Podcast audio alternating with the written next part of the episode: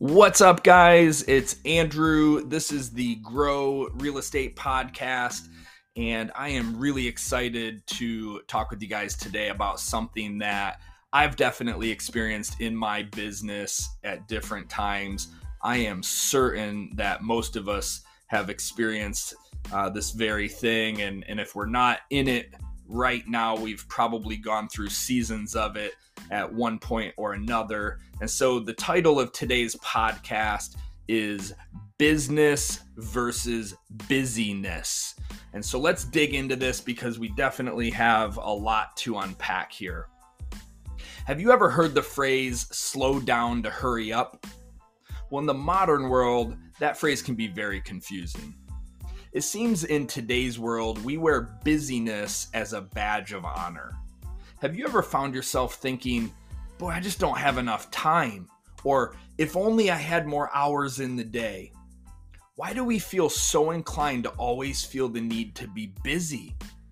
In a world where it seems we have more to do than time to do it in, CEO of Maxwell Leadership Companies Mark Cole explains why busy is like any other four letter word. That saying, we are busy, is a direct line to empathy because people identify with the overload that comes with being overworked.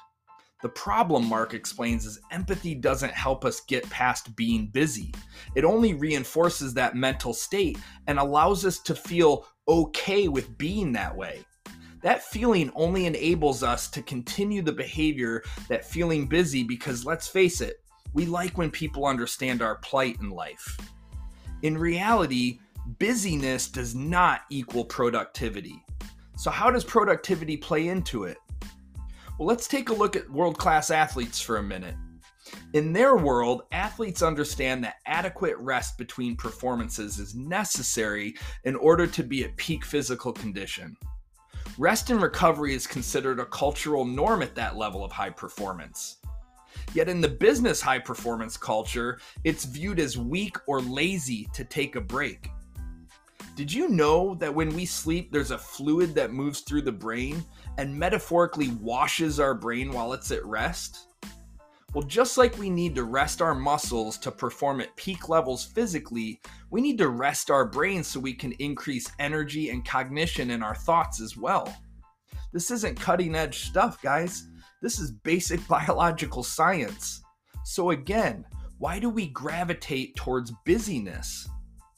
Well, I can recall early in my career, I felt the pressure to always look busy in order to gain respect of those around me.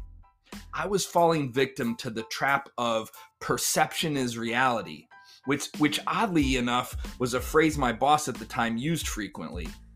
The problem looking back at this is that that behavior of seeking to appear busy early on developed into more of a habit down the road. It's no wonder I would often have days where I felt like I had run myself ragged, yet I had the lagging feeling that I hadn't accomplished much of anything overall that day. It wasn't until I changed my daily habits that I began to be more productive and efficient day to day in my business. So, what are some practical things you can do to change the habits of busyness? Author and productivity expert Robin Sharma shares some ideas.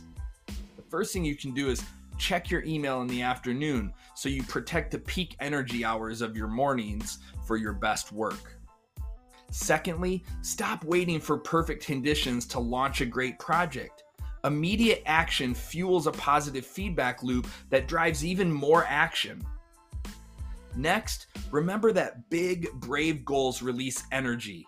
So set them clearly and then revisit them every morning for five minutes for that extra energy boost.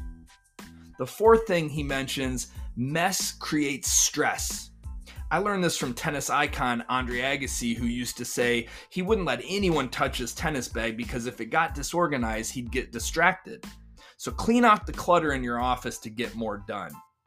And lastly, get up at 5 a.m.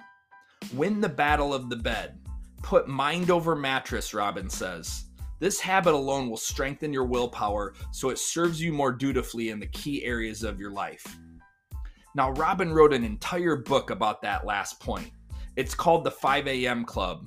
And if you've ever found yourself making the statement, I wish I had more hours in the day, then I strongly encourage you to read that book.